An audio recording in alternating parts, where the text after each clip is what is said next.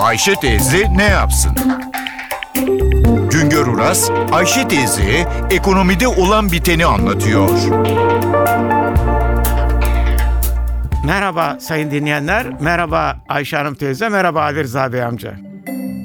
Halkın tasarruf eğilimi artacak yerde azalıyor. Şubat ayı sonu göstergelerine göre yılbaşından Şubat ayı sonuna kadar iki ayda halkın finansal araçlara bağlanan tasarrufları artmadı. Yüzde 1,62 oranında azaldı. Bankalardaki Türk lirası mevduatta iki ayda artış yok. Tam tersine yüzde ikiye yakın azalma var. Halkın yatırım fonlarına yönlendirdiği birikimlerde de azalma görülüyor. Bu azalma yüzde beşe yakın. Hisse senedine bağlı tasarruflarda yüzde on bir oranında azalma var.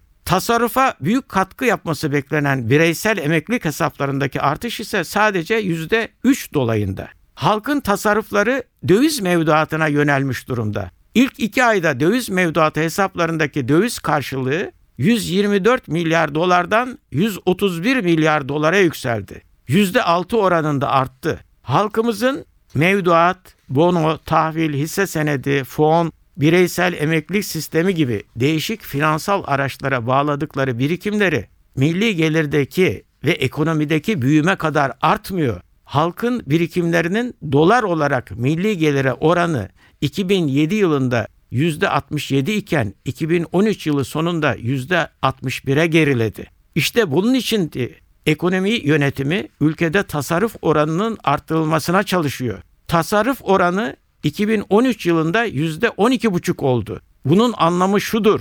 Halkımız 2013 yılında milli gelirin sadece %12,5'unu tasarrufa ayırdı. Kalan %87,5'unu tüketti. Tasarruflar yatırıma yetmediğinden dışarıdan borçlandık. Cari açığımız, döviz açığımız büyüdü. Tasarruf oranının en az milli gelirin %20'si büyüklüğünde olması gerekiyor. Çünkü ekonominin çarkının dönebilmesi için her yıl en az milli gelirin %20'si dolayında yatırım yapmamız şart. İşte bunun için tasarruf oranımızı yükseltmeye çalışıyoruz. Ekonomiyi yönetenler tasarruf oranının artırılması arayışında tüketimi frenlemek için ekonomiyi yavaşlatmayı göze aldı. Ne var ki halkın finansal araçlara bağladığı birikimlerde artış görülmüyor. Özellikle banka mevduatının yılın ilk iki ayında gerilemesi çok önemlidir. Faiz ve finansal araçların getirisi tek başına tasarrufların artmasını sağlayamaz ama tasarruf yapacaklar için ana paranın erimemesi,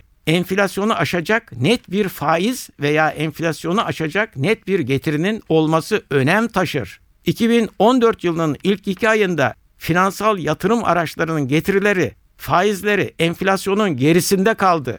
Bonoya, 3 ay vadeli mevduat hesabına verilen faiz, hisse senedi fonuna yatırılan birikimlerin getirileri enflasyona yenildi. İlk iki ayda fiyatı dalgalanmasına rağmen en fazla getiriyi altın, daha sonra döviz mevduat hesaplarındaki birikimler sağladı. Finansal araçların getirisinin düşüklüğü halkı biriktirmek yerine para harcamaya yöneltiyor. Birikimi olanlar ise birikimlerini konut yatırımlarına veya altına bağlıyor. Bir başka söyleşide birlikte olmak ümidiyle şen ve esen kalınız sayın dinleyenler. Güngör Uras'a sormak istediklerinizi ntvradio.com.tr adresine yazabilirsiniz.